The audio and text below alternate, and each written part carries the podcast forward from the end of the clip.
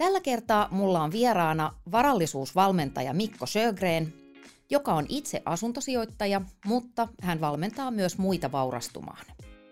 Ja, ja se matematiikka, mitä käytiin läpi, niin mä totesin ensin, että nyt mä en ihan pysynyt kärryillä, että katsotaan sitä uudestaan. Sitten kun mä olin varma, että mä olin laskettu oikein, niin mä ajattelin, että nyt on asunut joulu ja juhannus samalle päivälle. Kun näin oli päättänyt, niin rupesi sen neljä euroa laittaa ja ajattelin alkuvaiheessa, että tämä matka ei johda kyllä mihinkään. Mu- mutta niin kuin yhden hengen siivousalan yrittäjästä, niin neljä vuotta myöhemmin tällä tota, naisella oli 12 ihmistä töissä siinä firmassa –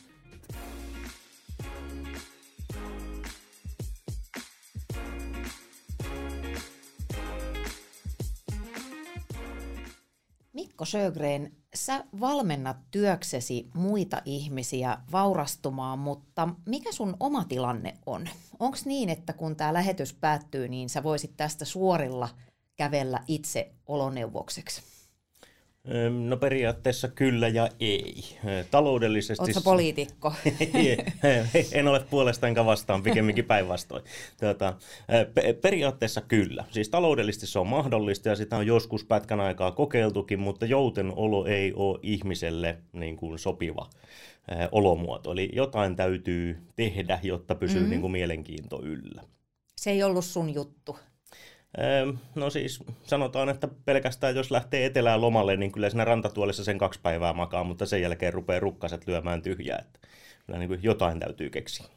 Joo, toi on hyvin sanottu. Mulla on yksi ystävä, joka on koko elämänsä haaveillut siitä, että hän saisi miljoonan ja pääsisi riippukeinuun sen tiedätkö, semmoisen yli-ison rinkin kanssa. Ja se on ihana kuvajainen. Me kaikki varmaan hellitään aina välillä tuollaista mielessämme, mutta mä oon ajatellut sitä, että, että mitä sitten kun on vaikka niin kuin kahdeksas viikko siinä samassa asennossa, niin kuinka tyydyttävää se sitten lopulta olisi?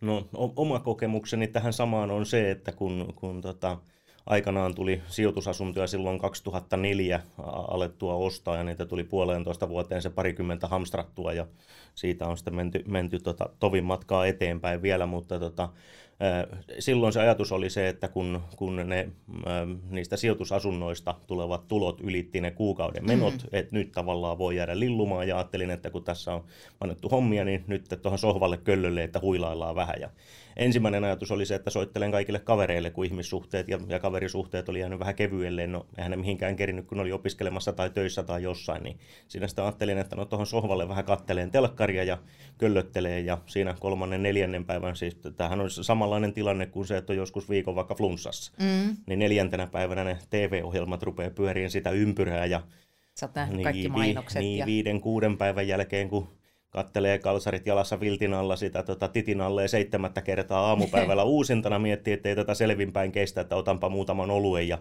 pari päivää siinä kalsarit jalassa, kun tissuttelee ja kattelee edelleen sitä titin alle, niin tulee mieleen, että nyt tämä Sögrenin pojan elämä ei eroa hirveästi tämmöisen syrjäytyneen tai syrjäytyvän suomalaismiehen arjesta, paitsi että se raha ei tule sossusta ja kelasta ja se on sitä paitsi vaarallinen tilanne, kun rahat ei lopu juomalla. Joo, eli sä olit tämmöinen luksus syrjäytynyt noin viikon verran ja sitten palasit tähän sun koreen, joka on, on asuntosijoittamista. Ähm, millä tavalla tämä vauraus näkyy sun omassa kodissa, eli millä tavalla sä itse asut? Ö, asun Tampereella omakotitalossa Hehtaarijärven rantatontilla, rantasaunalla.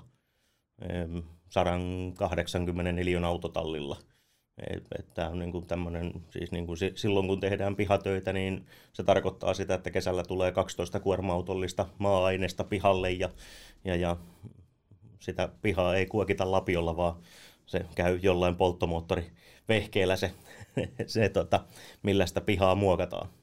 Mikko Sjögren, Cribs Tampere.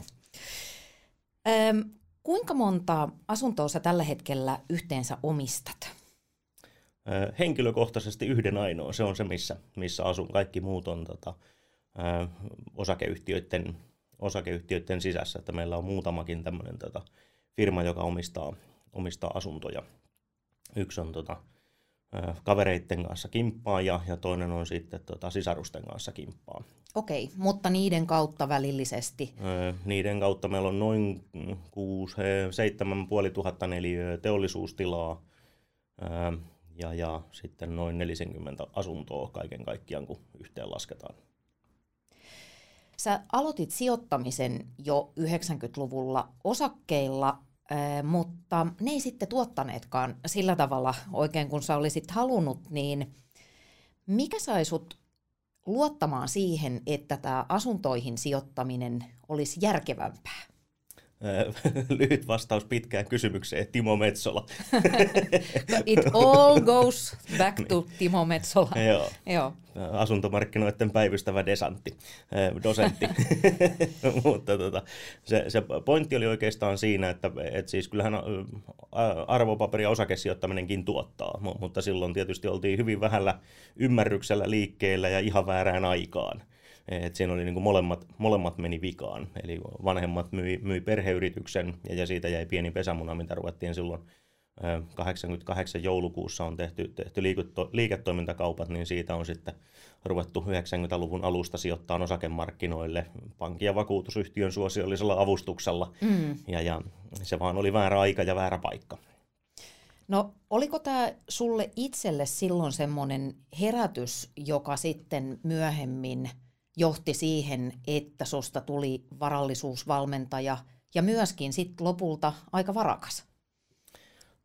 Ky- kyllä se tavallaan siis se, sanotaan, että tällä hetkellähän on, Instagramista löytyy heti, jos menee kattoon, niin varmaan 500 erilaista tiliä, missä nuoret ihmiset jo 300 euron rahastosäästökokemuksella antaa neuvoja muille. Mm-hmm. Mutta niin kuin se, että, että se parinkymmenen vuoden kokemus ja, ja se, että siellä on ylämäkeä ja alamäkeä, niin, niin se on tavallaan se, mikä on, on niin kuin herättänyt sen oman niin kuin kiinnostuksen siihen, että, että silloin 90-luvun lamassa puolet rahoista hävittiin, ne tehtiin sijoittamalla takaisin, kunnes teknokuplassa puolet hävittiin uudestaan ja todettiin, että ei ihan vielä osattu kaikkea, että rahaa osattiin tehdä sijoittamalla, mutta sitä ei osattu pitää. Ja silloin olin itse asiassa ää, 2000 alusta oikeastaan, niin päädyin finanssialalle töihin myymään erilaisia sijoitussäästö- eläkevakuutusvarahoitopalveluita. Ja, ja niin kuin koitin oppia sitä arvopaperipuolta mm. niin kuin vimmaisesti lisää, että saisi sais tuottoa parannettua ja vauhtia kiihdytettyä. Ja, ja silloin oikeastaan 2004 ää, alkusyksystä niin muutaman mutkan kautta törmäsin Metsolan Timoon ja käytiin läpi se, että tota, miten se asuntosijoittaminen toimii ja kun siihen liitetään velkarahaa ja ja, ja mä oon siis aikanaan opiskellut tota, auto- ja korjaamotekniikan insinööriksi, eli niin kuin lukion pitkä matikka ja kaikki muu tämmöinen on niin kuin takana. Ja, ja se matematiikka, mitä käytiin läpi, niin mä totesin ensin, että nyt mä en ihan pysynyt kärryille, että katsotaan sitä uudestaan. Sitten kun mä olin varma, että mä olin laskettu oikein, niin mä ajattelin, että nyt on osunut joulu ja juhannus samalle päivälle. Ja, ja menin sitten tuota, tämän jälkeen Tampereella Hämeenkadun varteen pankkiin neljänteen kerrokseen, kysyin siltä omalta salkuhoitajalta, että, että tota, mihinkä nyt seuraavaksi kannattaa sijoittaa. Ja kaveri katto vuorotolle mua ja sitä tietokoneen ruutuja löysäs kravattia ja sai lopulta änkytettyä pihalle, että jos hän sen tietäisi, niin eikä hän täällä töissä olisi. Ja mä että okei, verra- tämä tarina verrattuna siihen, mitä se niin kuin, Timo oli selittänyt, että tällä tavalla, että jos laitetaan vähän omaa rahaa, mm. otetaan pankista lainarahaa ja se vuokralainen vähän kerrassaan maksaa sen lainan pois ja lopulta kaikki on omaa, niin tämä kun kuulostaa niin kuin jotenkin konkreettisemmalta ja uskottavammalta suunnitelmalta kuin se, että koitetaan arvata, mitä tapahtuu pörssissä. Mm, sun kotisivuilla lukee, että sijoitusten onnistumista ei takaa tieto, vaan ajatukset, uskomukset ja tavat. Öö, eikö tämä ole vähän paksua? Et, et kai sä voi niinku ajatella ittees rikkaammaksi? Öö, joo ja ei. Se, se, se meidän pääkoppa on meidän pahin vihollinen. Mä oon sitä mieltä, että, suurin osa ihmisistä tietää, mitä niiden pitäisi tehdä, mutta ne ei tee sitä, mitä ne niiden pitäisi tehdä, jolloin niillä on joku tarina siellä pääkopassa, että minkä takia se ei ole joko heille mahdollista tai minkä takia just nyt ei ole sopiva hetki tai kun ollaan niin kuin liian sitä tai tätä, ollaan liian nuoria, liian vanhoja, mm-hmm. Liian vähän koulutettu, liikaa koulutettu, mikä, mikä se ikinä sitten onkaan. Eli se, se tulee Mm, se, se tulee siis, mä, mä en usko erityisen paljon myöskään työkaluihin. Ne, ne on, niin kuin, ne, ne on niin kuin, ä, yritys saada toinen ihminen ymmärtää, miten se juttu toimii. Eli, eli se juttu siellä taustalla on, että siinä vaiheessa, kun ymmärtää, mitenkä raha toimii ja mitenkä itse toimii rahan kanssa, mm. niin silloin rupeaa syntyyn tuloksia. Se on ihan, ihan sama missä tahansa muussakin. Että niin kuin personal trainer voi tehdä älyttömän hyvän ruokavalio- ja treeniohjelman, mutta se, että noudattaako sitä tai noudattaako sitä itsekurilla jonkun aikaa, vai onko se niin, että saa ensin sydänkohtauksia ja ymmärtää, että jumalista nyt on ihan pakko. onko sulla heittää jotain keissiä, jossa tämmöinen uskomusjärjestelmän muutos olisi nostanut jonkun ihmisen niin sanotusti ryysyistä rikkauksiin, tai sanotaan ainakin niin kuin nenän pinnan yläpuolelle? Kyllä niitä toki löytyy. Me on 13 vuotta valmennettu, yli 30 000 ihmistä on mennyt valmennusten läpi ja niitä on niin kuin pitkin matkaa, matkaa dokumentoitu, kysytty, että mitä ihmisille kuuluu, pyydetty palautetta. Hyvin, hyvin tota, tavallinen niin kuin esimerkki tämmöisestä on se, että, että esimerkiksi niin kuin avioeron tai jonkun tämmöisen yhteydessä niin, niin jompi kumpi mm, tota, eronneista joutuu ottamaan sen kopin siitä omasta mm. taloudestaan. Ja, ja siellä se ensimmäinen ajatus on ollut se, että raha-asiat ei kuulu mulle ollenkaan, että toi toinen hoitaa ne. Ja sitten olosuhteiden pakosta on päädytty siihen, että nyt tähän on pakko ottaa jotain kantaa. Joo. Ja, ja sieltä kautta se, että, että ajatellaan, että tämä on ihan mahdotonta, tässä on numeroita ja prosenttimerkkejä ja, ja puhutaan rahasta ja tuotosta, että mä en tajua tästä yhtään mitään. Eli se lähtötaso on aika matala. Se on monesti, Monella. monesti niin. hyvin matala, että se ainoa taito, mitä rahan kanssa on, on sen rahan käyttäminen. Ja, ja, ja sitten sillä tavalla niin kuin sen rahan tekeminen työtä tekemällä, eli, eli sitä omaa aikaa tai työpanosta vaihdetaan rahaa, mutta – se tietysti tarkoittaa sitä, että silloin jos töiden tekeminen syystä tai toisesta loppuu, niin se rahantulokin loppuu. Pelottaako sua joskus, että sua pidetään spleinarina? Eli että sä oot tämmöinen varakas ihminen, joka neuvoo muita, että no niin, että vaihdatte vaan pikkusen niitä teidän ajatuksia ja kyllä ne rahat sieltä sitten tulee. Eli mä tarkoitan sitä, että miten sä esimerkiksi valmennat ihmistä, joka on sanotaan yksin, juurikin yksinhuoltaja tai työtön tai ö, esimerkiksi jossain kammottavassa pikavippikierteessä, niin miten sä ylität sen kuilun sun ja sen asiakkaan välillä ilman, että se kuulostaa siltä, että no rikas setä tässä nyt vähän neuvoskelee? Niin, no to, tota ei ensinnäkään tarvi pelätä sitä, sen voi tarkistaa mistä tahansa keskustelufoorumilta, ja, ja pyrin, välttää, pyrin välttää niiden lukemista, mutta, tota, mutta ähm, niin, no, kyllä se tietysti lähtee, lähtee siitä, että sen asiakkaan täytyy haluta sitä apua. Ja, ja silloin, jos se asiakas haluaa sitä apua, niin silloin se neuvominen ja auttaminen on, on yleensä helppoa. Ja, ja kyllä, ne, ne muutokset vaikka niin kuin rahan käytön kanssa, niin saattaa olla erittäinkin tuskallisia. Esimerkiksi se, että jos on ollut hyvin taloudellisessa, taloudellisesti erilaisessa tilanteessa oleva pariskunta, jossa toisella on ollut varallisuutta ja suuret tulot, ja, ja toisella taas ei, niin, niin se avioeron, esimerkiksi avioeron jälkeen se, se, että nyt ei voikaan jatkaa sitä kuluttamista siihen vanhaan malliin, vaan nyt täytyy niin kuin katsoa näitä numeroita silmiin, että mitä tämä mahdollistaa. Että vaan niin kuin no Markan aforismina vaan ni, niillä tota, korteilla voi pelata mitkä on kädessä. Ja, ja ihan samalla tavalla niin kuin yrityksissä, niin, niin, niin tämä va, vaan kassassa olevalla rahalla voi maksaa laskuja, että mikään niin kuin tulevaisuuden odotus tai, tai tämmöinen hieno, hieno haavemaailma tai aarrekartta, niin ne ei siinä mm-hmm. kohtaa auta, että ne antaa enemmänkin sitä suuntaa, että minne päin kannattaa pyrkiä, minne päin ollaan menossa, mutta, Joo. Mutta tota, on tuolta niin kuin löytyy matkalta tämmöisiä, missä, missä tota yksinhuoltaja äiti eh, katsoi, että, että okei, kun me sanottiin, että 10 prosenttia tuloista pitäisi laittaa sivuun ja sijoittaa, ja sanoi, että okei, hän ei ihan tohon pysty, että hän maksaa kaikki pakolliset ensin pois, ja se mitä jää, niin siitä hän laittaa 10 prosenttia, totesi, että Joo. on neljä euroa. Ja sanoi, että, että kun hän oli päättänyt, niin rupesi sen neljä euroa laittaa ja ajatteli alkuvaiheessa, että tämä matka ei johda kyllä mihinkään.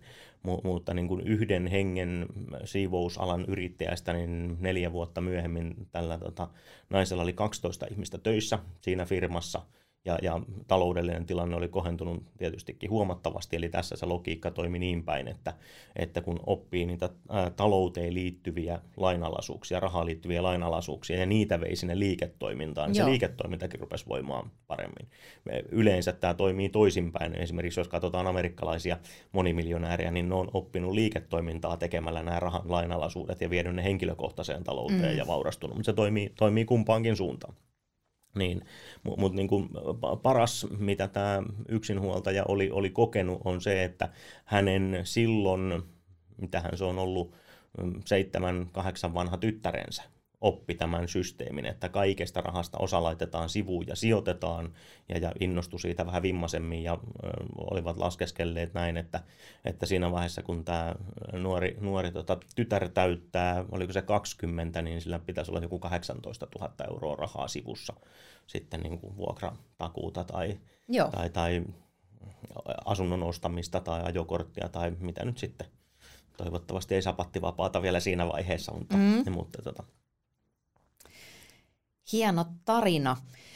Tota, äm, sijoittamisestahan on tullut jopa hiukan muotia, että niin kuin sä sanoit tuossa aikaisemmin, niin jossain Instassa on 500 junnua, jotka neuvoskelee muita sen jälkeen, kun ne on säästäneet muutaman satasen. Ja jotenkin, tai siinä on mun mielestä jotain hienoa, että vihdoinkin Suomessakin ainakin vähän saa olla kiinnostunut rahasta ja ennen kaikkea puhua siitä, koska se on ehkä viimeisiä tabuja meidän yhteiskunnassa, henkilökohtainen talous. Onko tässä trendissä jotain sellaista, mitä sä tuntisit tarvetta jotenkin oikoa tai haluaisitko sä niin kuin heristellä sormea, että olkaa nyt varovaisia? Joo, Tätä on niin kuin, olen täsmälleen samaa mieltä, että se on niin kuin fantastisen hienoa, että tästä asiasta on ruvettu puhumaan. Ja, ja kaiken tasoiselle tiedolle ja keskustelulle on, on ikään kuin tarvetta, ja, ja, ja, ja se on niin kuin, kyllä sen ensimmäisen kymmenen vuotta meidänkin, meidänkin tota, niin kuin liiketoiminnassa, niin aika lailla umpihankeen kahlattiin, että nyt tämä on niin kuin hyvä, että asiasta ruvetaan puhumaan. Mutta siellä on kuitenkin sitten se, että että niin kun, kun asioita katsotaan niin kun pidemmässä mittakaavassa, niin ne kaikki markkinat on syklisiä. Ja se, että niin kun, nyt jos ollaan hyvin vähän aikaa, on, on niin kuin nuori kaveri ja se on, se, se hava, ne havaintopisteet niin kuin sijoittamisesta on vaikka niin kuin viimeiseltä kolmelta vuodelta. Jolloin tai, tai viimeiseltä niin viideltä vuodelta. Kaikki on mennyt aika kivasti. Niin, ka- kaikki on mennyt äärimmäisen kivasti. Ja sanotaan, että, että silloin kun menee kivasti, niin se rahan tekeminen on mukavaa ja verrattain helppoa mutta niin kuin se, että joka ikisessä markkinassa, kaikki markkinat on syklisiä.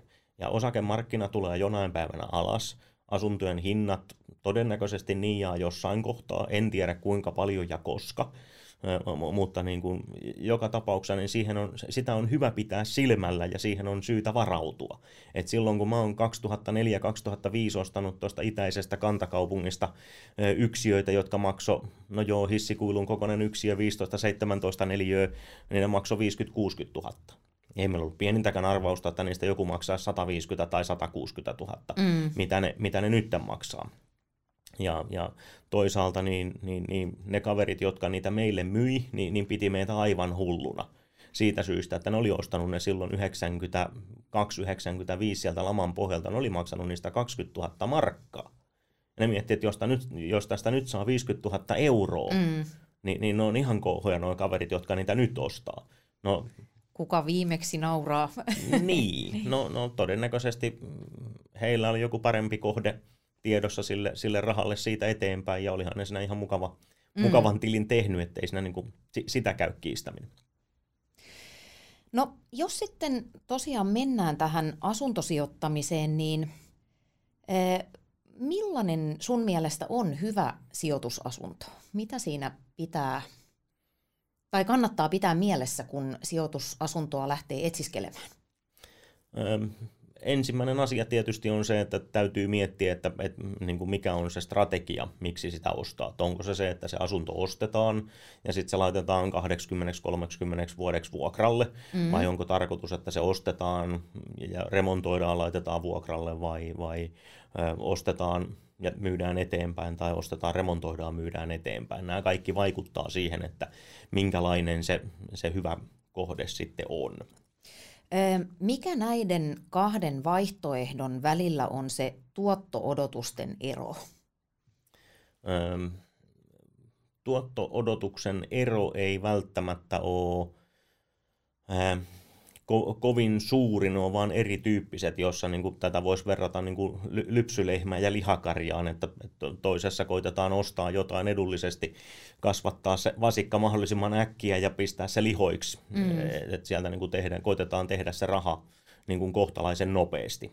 Ja kun taas toisessa, niin sitä ajatellaan niin kuin lypsylehmänä, että kasvatetaan ja lypsetään sitä vähän kerrassaan. Niin just. Ja, ja koitetaan saada toivottavasti sitä arvonnousua sieltä myöskin. Mutta nämä on niin kuin kohteena erityyppiset, eli todennäköisesti se sama asunto ei sovi näistä kumpaankin. Ja, ja siitä kautta tietysti nyt, kun me tie, tiedetään se, se strategia, että mitä me ollaan tekemässä, että ollaanko me ostamassa asuntoa vuokrattavaksi vai, vai Ähm, myytäväksi jollekin mahdollisesti omaksi kodiksi, niin, niin se sijainti on todennäköisesti erilainen.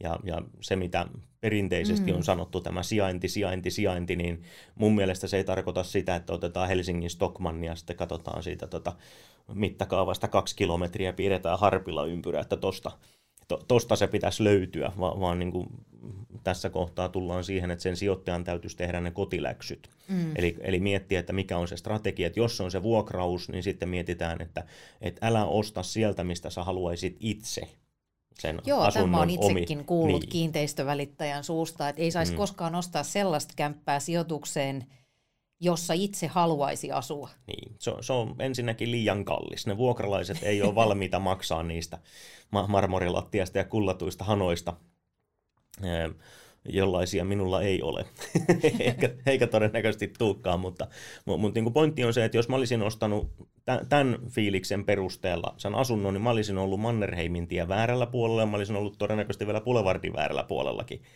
sitä asuntoa etsimässä. Eli, eli se pointti on siinä, että osta sieltä, mistä ne ihmiset haluaa niitä vuokrata. Ja nämä kotiläksyt täytyy tehdä. Ja, ja sen, sen lisäksi tämä on ehkä se ensimmäinen sijainti tästä sijainti, sijainti, sijaintiteesistä. Mm. Se toinen on se, että sit pitäisi katsoa se, että, että, että se on kuitenkin niin kuin ihmisten ilmoilla. Suomi on mun mielestä markkina on jakautumassa tavallaan niin kuin kahtia. On kasvukeskukset ja sitten rumasti sanottuna periferia. Mm. E, eli meillä on muuttovoitto- ja muuttotappioalueita ja, ja mm, niin kuin mä, mä pitäytyisin hyvin voimakkaasti muuttovoittoalueella – siitä syystä niin kuin Espoo, Helsinki, Vantaa, Tampere, Joo. Turku. Ja, sitten ruvetaan menee jo niin kuin Oulu, Oulu, Kuopio rupeaa olemaan niin kuin, mulle jo niin kuin siinä rajalla. Mitäs jos sä omistat asunnon vaikka jossain Kälviellä tai Loimaalla ja nyt tiedetään kuinka synkkä tämä tilanne on noiden – kuihtuvien kuntien ja maakuntien osalta, niin kannattaako vaan tosi nopeasti hankkiutua eroon halvalla vai mikä sun neuvo olisi niille, jotka on tuossa tilanteessa? Tuossa surullisessa tilanteessa. Tuossa surullisessa tilanteessa, tuota joo, tähän surulliseen tilanteeseen on itsekin päädytty siinä mielessä, että se markkina muuttui loppujen lopuksi aika äkkiä. Mä olin jakanut oman salkunkin niin kuin kolmeen osaan. Tuonne asunnot, mistä halutaan päästä eroon, sitten on ne ihan ok, jotka voidaan pitää, ja, ja sitten on se, se yksi kolmannes, joka halutaan pitää. Ja mun ajatus oli se, että mä putsaan sen yhden kolmasosan, josta mä haluan eroon, niin pihalle – ja ne on myytävänä edelleen. Ne on ollut yli vuoden myynnissä ja ne ei liiku mihinkään. Ja, ja, ja näissä niin kuin vielä huono on se, että, että niin kuin osassa se diili on sellainen, että niin kuin, no joo, siis oma, oma vika, mutta sanotaan, että siinä on mennyt niin kuin monta asiaa spektaakkelimaisesti vinoon. Mulla on siis tämä yksi legendaarinen asunto, jota on meidän omissakin webinaareissa ruodittu, niin, niin tämmöinen niin kuin tarkastelu jäi vähän vähälle siitä syystä, että se asunto maksoi 1200 ja siihen tuli taloyhtiölainaa kylkeen, niin se 1200 oli sen verran vähän, että ei oikein jaksanut niitä kotiläksyjä tehdä vaan, vaan tota, luotin, luotin kaveriin siinä kohtaa, että se on niin hyvä diili ja sitten siihen Joo. sai vielä niin kuin pienen tota, parin kolmen tonnin remontin kaupan päälle, jotta se vuokraus olisi helpompaa. Ja kyllä nyt sen verran katsoin niitä speksejä, että se on joku kolme ja puoli kilometriä keskustasta ja silloin kun on Helsingissä tehnyt asuntosijoittamista ja, ja Tampereella niin kolme puoli kilometriä keskustasta, niin se on ihan ok paikka, mutta karutotuus selviää, kun piipahtaa Rovaniemellä, että siinä on jumaliste kolme kilometriä mettää ja rautatie välissä, niin kun sitä keskustasta lähdetään. Ja, ja se hankaluus on siinä, että, että kun paikallinen kiinteistövälittäjä sanoo, että, että jos joku tarjoaa sitä mitä tahansa niin kuin päälle 40, niin ojennat kättä heti. Joo. Ja ongelma on se, että siinä on vieläkin vissiin yli 50 000 taloyhtiölainaa jäljellä.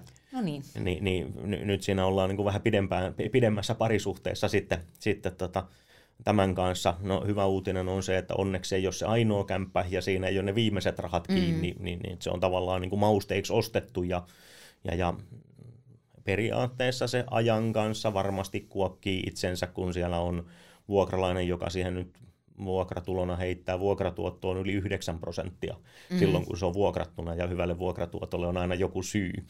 Mutta mut, niin kyllähän se ajan kanssa niin itseensä sieltä kaivaa, että jonain päivänä niin, niin se asunnon myyntihinta ja, ja se taloyhtiölaina kohtaa sillä tavalla, että sieltä todennäköisesti pääsee. Et onhan se nytkin jo heittänyt parissa vuodessa sen verran vuokratuloa, että nyt se vaan täytyisi antaa niin kuin ilmaiseksi pois. Ja mä, ajattelin, että o, mä, o, mä tykkään tästä itse terapoinnin mm. äänensävystä, joka sulla on tässä, tässä saagassa. Eli voidaanko ajatella niin, että, että vaikka saisi tosi tosi halvallakin niin on joitain speksejä, jotka on ikään kuin punainen vaate näiden sijoitusasuntojen hankinnassa. Mitä ei kannata, mitä ei pidä missään tapauksessa ostaa? No kyllä mä edelleen olen niin kuin sitä mieltä, että, että se täytyisi olla muuttovoittoalue, jota Rovaniemi, no periaatteessa keskusta on, mutta että jos sitä katsotaan isommassa mittapuussa, niin, niin ehkä ei. Ja, ja sitten tietysti myöskin niin kuin entistä enemmän katson sitä, että se taloyhtiö olisi niin kuin semmoinen, että siinä on jonkunlainen perspektiivi, että se pysyisi sen 30 vuotta pystyssä. Joo. Että nämä niin kuin 70-luvun elementtitalot, niin eihän ne nyt ihan niin kuin parasta tavaraa siihen ole. Että niin kuin, ja, ja ylipäätään, niin kuin, että niin kuin Helsingin keskustastakin löytyy satoja vuosia vanhoja taloja, jotka on niin kuin viimeisen päälle hienossa kunnossa, niin todennäköisesti ei mitään, mitään isompaa muuta mm. ongelmaa muuta kuin, että se hinta karkaa. Mutta sitten taas, jos mennään jonnekin muuttotappioalueelle ja siellä on, on, on tämmöinen tota elementtitalo, niin niitähän saa kokonaisia taloja tuolta muutamalla kymmenellä tuhannella – ja, ja siihen on ihan varmasti syys. Ja muutamalla miljoonalla remonttia tekemättä ja kaikki on muuttanut jo jonnekin muualle, niin Joo. vaikka se remontoiskin, niin löytääkö sinne ikinä vuokralaisia. Niin, niin, niin, että katsoisin niin kuin erittäin paljon sitä, että missä kunnossa se talo, taloyhtiö on. Asuntosijoittaminen on taitolaji. Kun tarvitset asuntoon hyvät vuokralaiset, vuokraturva auttaa. Kumpi sun mielestä on järkevämpää tai mielekkäämpää asuntosijoittamisessa tähdätä siihen, että sulla on mahdollisimman monta kämppää vai siihen, että sulla on vähän vähemmän, mutta että ne on laadullisesti hyviä? Mä valitsisin ny- nykytietämyksellä ehdottomasti tuon jälkimmäisen. Eli niin kun se, että, että, että kun mietitään sitä, että kuinka paljon, kun siinä on aina joku raja, että kuinka paljon sitä rahaa löytää sijoitettavaksi, ja se määrittelee tietysti sen, että kuinka paljon sitten pankki tai joku muu lainaa siihen kylkeen, niin, niin se niin kuin määrittelee sen, että minkä kokoinen se salkku voi olla. Niin mä, mä panostasin mieluummin laatuun siitä syystä, että laadukkaiden kämppien kanssa on todennäköisesti vähemmän kaiken näköistä häsläystä. Jo ihan pelkästään se, että jos on kymmenen hyvää tai, tai 20 kohtalaista, niin, niin jos ne on vähän pienempiä ne 20, niin se vuokralainen vaihtuu kerran vuodessa siellä. Ja jos taas on 10 asuntoa, se vaihtuu kerran 20 tai kerran niin kuin jo, joka toinen vuosi kahden vuoden välein, niin, niin sitä vuokraus säätöä on, on niin kuin huomattavasti paljon mm. vähemmän. Ja, ja tietysti niin, niin eihän se asunto yleensä asumalla kulu, että siinähän se kuluu ja kolhiintuu, kun sitä piironkia siitä kannetaan edestakaisin. Totta.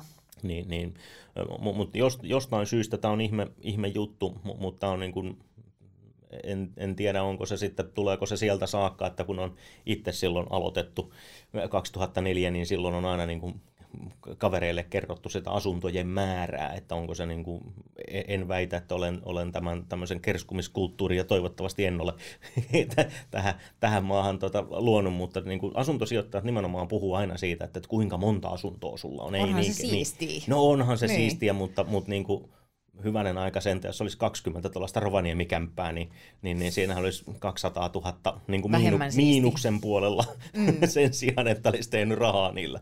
Että tarvitsisi 200 000 antaa rahaa, että ne kelpaisi jollekin, että kun on hupsuuksissa erehtynyt semmoisia 25 000 ostaa, että mieluummin käyttäisin sen 25 000 siihen, että ostaisi yhden kunnollisen. No tota, jos nyt tätä kuuntelee joku sellainen, jolla on tällä hetkellä nollakämppää, mutta joka olisi kiinnostunut aloittamaan asuntosijoittamisen, niin kuinka paljon siinä alussa tarvitaan omaa rahaa? Paljon pitää olla taskussa tai tilillä, että tässä olisi mitään järkeä tai edes mahiksia? No, niin kuin aiemmin todettiin, niin muutamalla tonnilla pääsee sisään, mutta se ei ole se tapa, millä kannattaa aloittaa.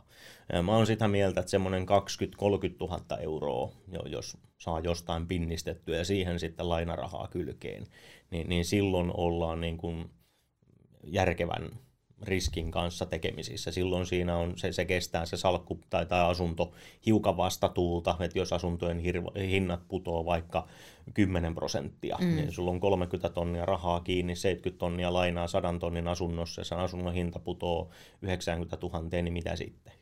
Niin, niin sieltä pääsee vielä sillä tavalla pihalle, että saa jotain rahaa ulos, jos vaikka mm. sattuu jäämään työttömäksi, niin joo, jos 30 tonnia on muuttunut 80 000, niin se on huono, mutta mut jos käy tämmöinen Rovaniemi-syndrooma, että, että se onkin niin kuin, että sä pääset asunnosta eroon, niin sun täytyisi antaa vielä 10 tonni jonnekin, ja, ja se on niin kuin ahtaassa taloudellisessa tilanteessa niin kuin huomattavasti huonompi tilanne.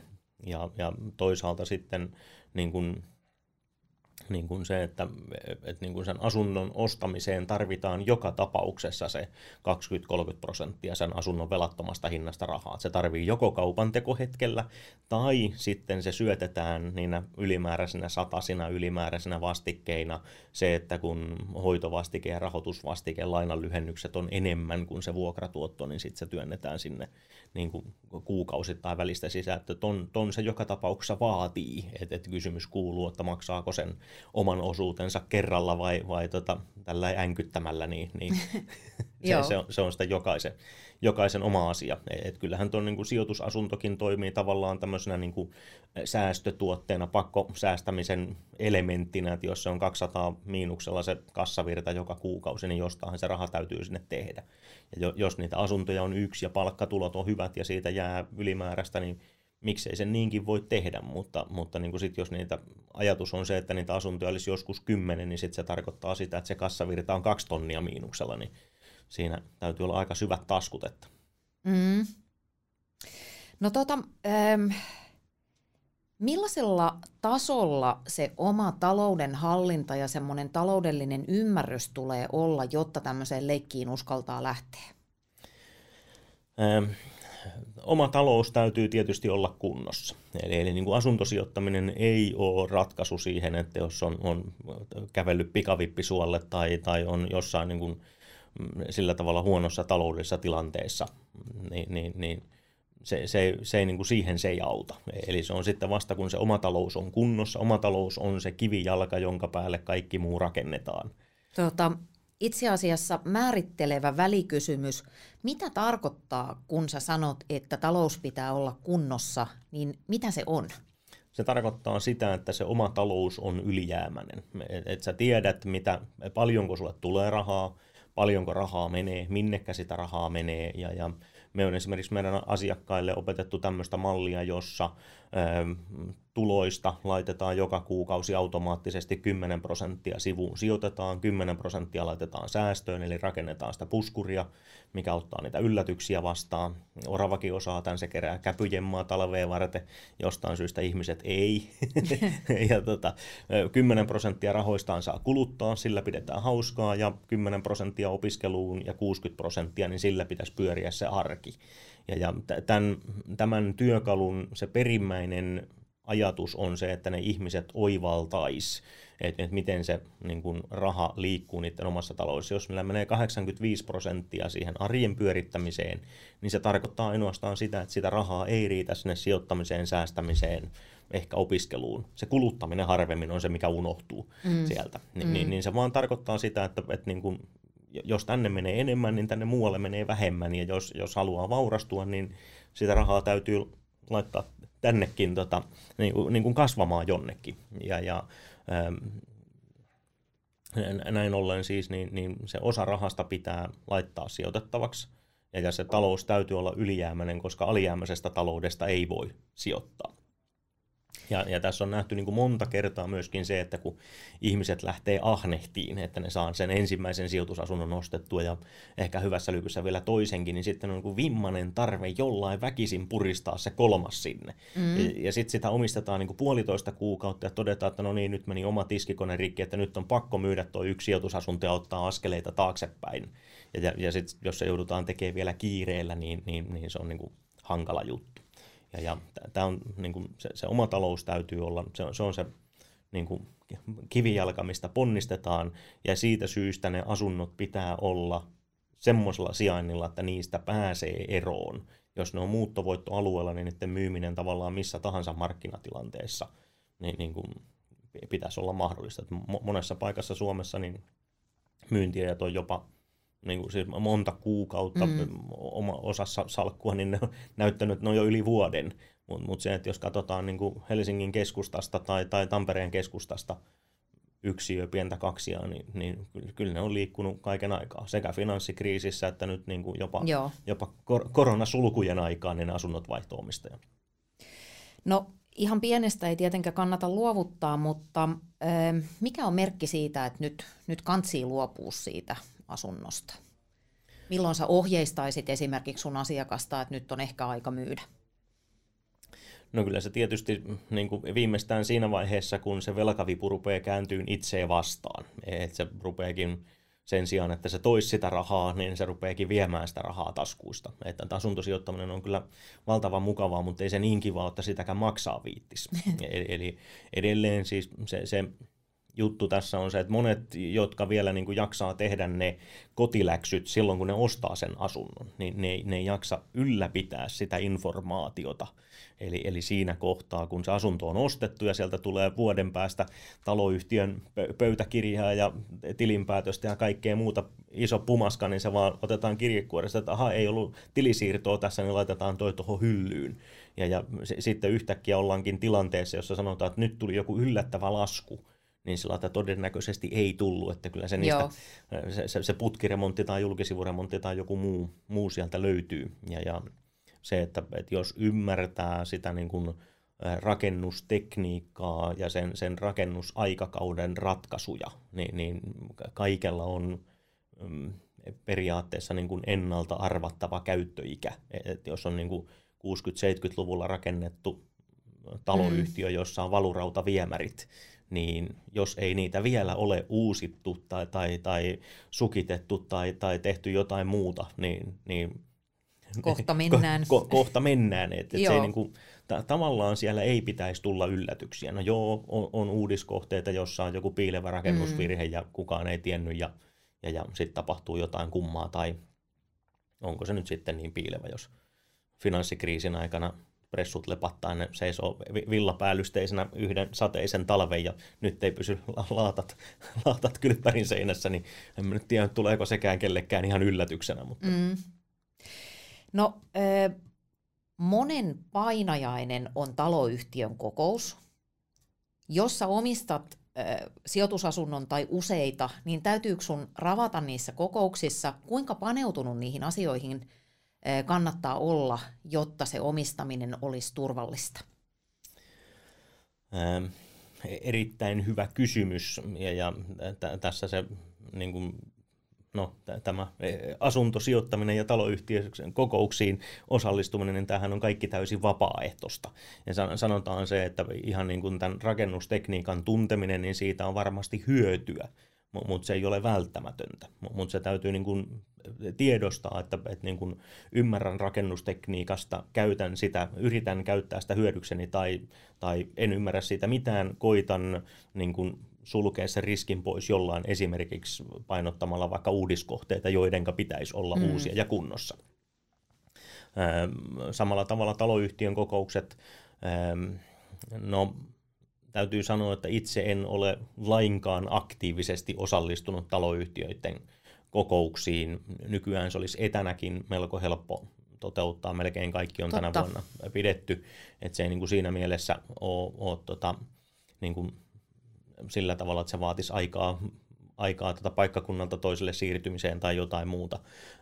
Pääsääntöisesti mun ajatus on ollut se, että, että silloin kun niitä kokouskutsuja tulee, kun isännöitsijä taloyhtiö lähettää, lähettää postia, niin kun ne katsoo huolella läpitte, niin, niin silloin tietää, että onko siellä taloyhtiössä tekeillä jotain sellaista, mikä vaatii, vaatii tota, jonkunnäköistä toimenpidettä.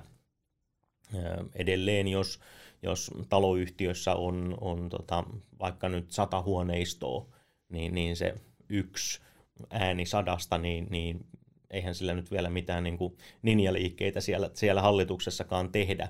niin kuin, mutta niin kuin sitten kun asuntosijoittamisessa pääsee hiukan pidemmälle, niin, niin siinä rupeaa toteutumaan sellainen ilmiö, että kun tutustuu muihin sijoittajiin, niin, niin se on vähän niin kuin puolittain tämmöinen vitsi, että se on huono taloyhtiö, jos ei esimerkiksi uudiskohdetta, kun luovutetaan, jos ei siellä rappukäytävässä mm. tule tuttuja vastaan. Se herättää niin kuin ensimmäisen varoitussignaalin, että, että minkä takia muut on kiertänyt mutta niin kuin se tarkoittaa sitä, että hyvin monessa, hyvin monessa taloyhtiössä, niin siellä on taloyhtiön hallituksessa joku tuttu sijoittajakaveri, jollakka voi sitten esimerkiksi, joka on niin kuin vielä paremmin mm. perillä siitä, niin, niin sillähän voi antaa valtakirjeen ja sanoa, että sä kun tämän asian Joo. päällä istut siellä nyt niin kuin vaikka taloyhtiön hallituksessa tai, tai on, on sijoittajia, jotka osallistuu kokouksiin ja, ja kerää 5, 6 tai 10 valtakirjaa, e, että sillä, sillä sitten niin kuin on oikeasti jotain, jotain järkeä, niin, niin kyllä sitä niin kuin taloyhtiön asioista on syytä olla perillä ja, ja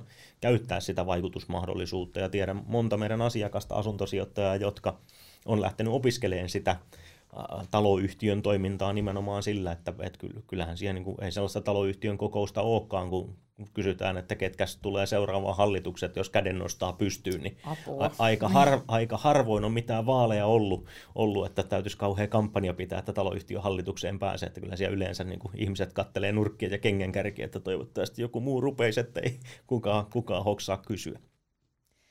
Palataan vielä lopuksi hetkeksi tähän valmentamiseen, niin – mikä on semmoinen tyypillisen haave, jota sun valmennettavat tavoittelee? Mitä sillä rahalla toivotaan saavan tai saavutettavan? Sehän tässä tavallaan se paradoksi onkin, että niin kuin ihmisten tavoitteet rahaan liittyen on, on mun mielestä hiukan vinossa. Mm-hmm. Siinä mielessä, että ihmiset tavoittelee tällaisia asioita kuin taloudellista vapautta, taloudellista turvaa ja, ja niin kuin jossain tapauksessa jopa onnellisuutta. Ja, ja nyt jos me mietitään, niin kuin rahan tehtävä ei ole, siis raha ei tee ihmistä onnelliseksi, kun se ei ole rahan tehtävä raha on kehitetty siitä syystä, että niin kuin aikaisemmin on vaihdettu perunoita ja porkkanoita keskenään, ja jos oli asiaa mm. suutariin ja sille ei kelvannut kumpikaan niistä, niin sitten jouduttiin tämmöisen monimutkaisen vaihtokaupan kohteeksi, jolloin on keksitty porukalla raha, että nyt niin kuin on tämmöinen vaihtoartikkeli, mihin kaikki voi vaihtaa niin kuin ne tuotoksensa rahaksi asioida sillä sitten suoraan suutariin. Niin, niin siinä palaverissa ei ole määritelty, että hei, hei, että ennen kuin lähdette, niin yksi ranskalainen viiva ja ominaisuus vielä, että rahan täytyy tehdä ihminen onnelliseksi. E- eli raha vaan on. Mm. Eli, eli se seteliraha tai pankkitilillä oleva numerosarja, niin se ei lähetä mihinkään, me, meihin mitään tällaista mm. onnellisuusväreilyä.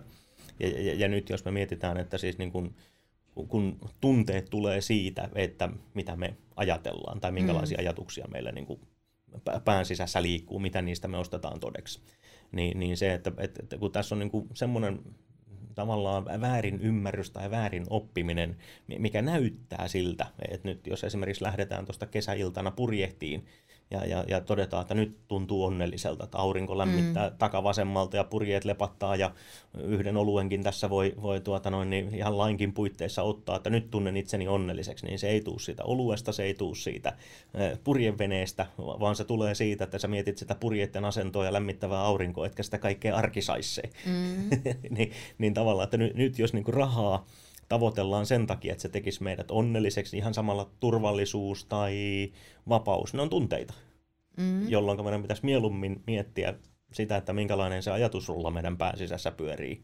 Että et se raha on tavallaan vaan mittari siihen, että onko me tehty taloudellisesti oikeanlaisia asioita. Ymmärretäänkö me se, että mitenkä, mitenkä raha, raha toimii. Niin, tavallaan mä tajuan mm. ton, mm. mutta sitten toi kuulostaa musta myöskin vähän siltä, että onhan se niin kuin todennäköisempää, että sulla on hyvä fiilis, kun sä oot siellä purjeveneen kannella, kuin jos sä oot vaikka asunnottomana jossain, jos hieman kärjistän. Ymmärrän, mitä ajat takaa, mutta mä oon sitä mieltä, että ihminen voi olla ihan yhtä onnellinen asunnottomana kuin purjeveneen kannella. Eh, riippuen siitä, että se olosuhdekaan ei lähetä meihin mm. sitä tunnetta varsinaisesti, mutta kyllä se, on ihan mahdollista, että asunnottomana niin ne ajatukset ei ole ihan niin kauhean valosia. Toisaalta joku voi kokea ihan valtavaa vapauden tunnetta, että ei ole niin kuin kahlittuna mihinkään kivijalkaan, että voi, voi mennä ihan mihinkä itse haluaa. Mutta, mutta mikä on siisteintä, mitä sä itse oot saavuttanut taloudellisella vapaudella? Se oikeastaan on, on se nimenomaan se valintojen niin kuin mahdollisuus, että, että niin kuin se, se valintojen määrä, mitä voi tehdä. Ja, ja niin kuin mä ajattelen sen taloudellisen vapauden niin hiukan eri tavalla. Siis siihen on tämä peruste olemassa, että, että niin kuin, työstä riippumatonta tuloa tulee sen mm. verran, että voi periaatteessa tehdä missä vaan, mitä vaan. Mutta niin mä ajattelen sen taloudellisen vapauden niin, että esimerkiksi niin kuin siinä, siinä kohtaa, kun rupeaa keittiön pöydän ääressä marmattaan sitä 700 euron kuukausittaista sähkölaskua, mm. niin, niin tota vaimoni sanoo, että sä olet itse valinnut asua tässä, että sä voit valita asua jossain muualla, e, että muuta hervantaan yksiöön josta niin kuin se ajatus kääntyy tietysti tai Rovaniemelle. Siihen, niin, tai Rovaniemelle, että, että, niin kuin, että no, se on niin kuin kerrostalo, että, että siellä ei ole sitä omaa rauhaa eikä omaa pihaa.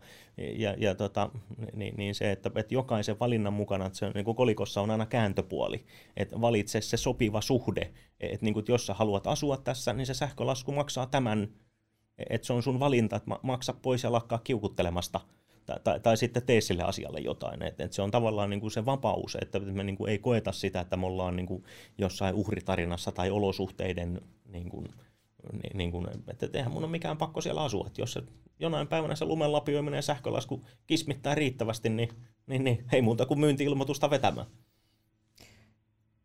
Kerro vielä ihan tähän loppuun, että mihin sä viimeksi tuhlasit?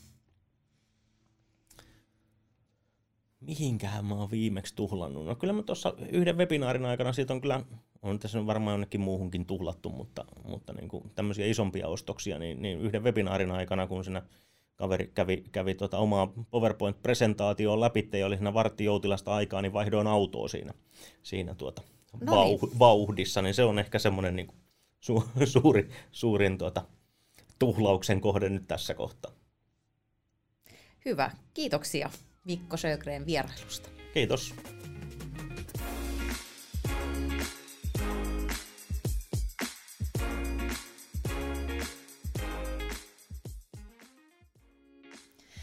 Tämä oli Sijoitusovi-podcast. Kiitos, että sä kuuntelit.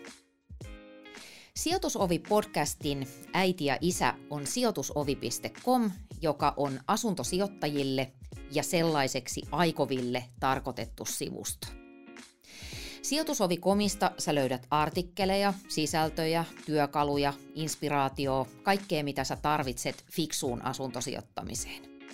Jos sua kiinnostaa asuntosijoittamiseen liittyvät asiat, niin tilaa tämä kanava, niin pysyt kartalla kaikista sijoitusjutuista.